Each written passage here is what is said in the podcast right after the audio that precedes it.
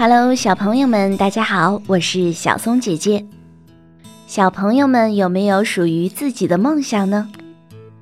我们今天要说的是一个科学家的故事，他就是首位获得诺贝尔科学奖项的中国科学家屠呦呦。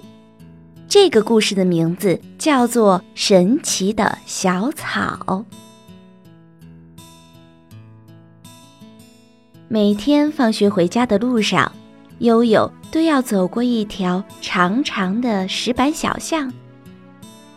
快要走到拐角的地方，总会遇见一位从城外回来的老爷爷。老爷爷的背篓里装满了刚采回来的新鲜草药。今天，老爷爷的背篓里还放着一束结满红红的野果的小树枝。小野果一定很甜很甜吧？悠悠一边想，一边跟着老爷爷往前走。老爷爷走得慢慢的，悠悠也走得慢慢的。走到一家小店铺门口，老爷爷停了下来，放下背篓，把草药一样一样摊在门口的晒箩里。咦？你这个小姑娘，天快黑了，怎么不回家呀？爷爷，这些小红果一定很甜很甜吧？吼吼，你是说野山楂呀？来，你尝尝。老爷爷挑出了小野果，递给了悠悠。甜不甜呀，小姑娘？嗯，甜，好甜。还有一点酸，谢谢爷爷。这些野山楂呀，也是爷爷采回来的药材哟。老爷爷一边说着，一边轻轻地拨着那些绿色的草药。爷爷，你为什么要把小草晾干呀？哦，这可不是普通的小草，它们都是宝贵的草药。老爷爷是城里的老中医，这家小店铺就是他的中药房。老爷爷指着一排柜子说：“你看，那每个小抽屉里都装着晒干的草药。这叫车前草，这叫蒲公英，这是远志，这是柴胡。”老爷爷咬一咬。尝一尝晒罗里草药的味道，一颗一颗又一颗，说着草药们的名字。爷爷，草药能救活病人吗？当然能，当然能啦。老爷爷拿起一株草药，仔细看着。爷爷，草药都长在哪里呀？大山上啊。田野里呀，还有树林里，越是宝贵的药材，越不容易找到呢。所以呀，爷爷经常要背着背篓出去找呀、采呀。老爷爷的话听得悠悠都忘了回家吃饭。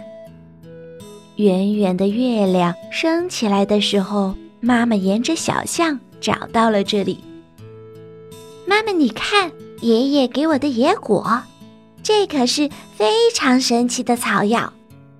悠悠对妈妈说：“妈妈，我长大了也要像老爷爷一样，去山上和树林里采药，好不好？”“好啊，小悠悠也要当采药人喽。”爸爸妈妈还有爷爷奶奶。外公外婆再也不怕生病了，呵呵呵。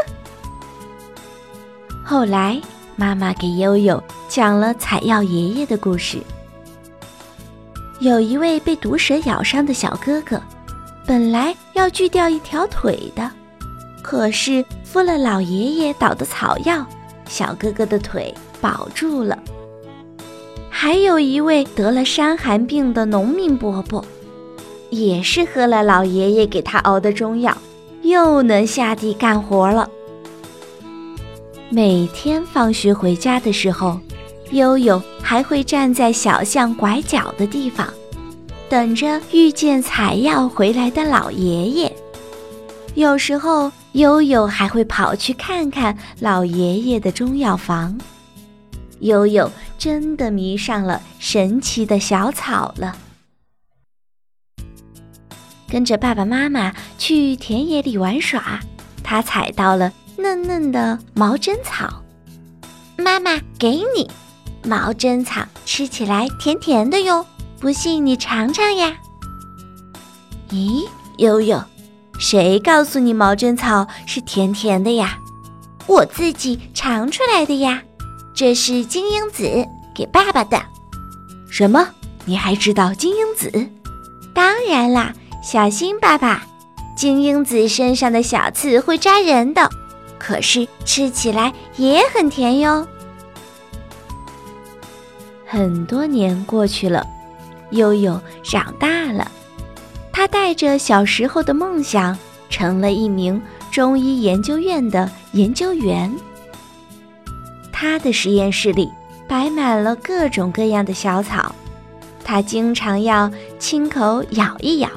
尝一尝这些小草的味道，就像小时候遇见的那位采药的老爷爷一样。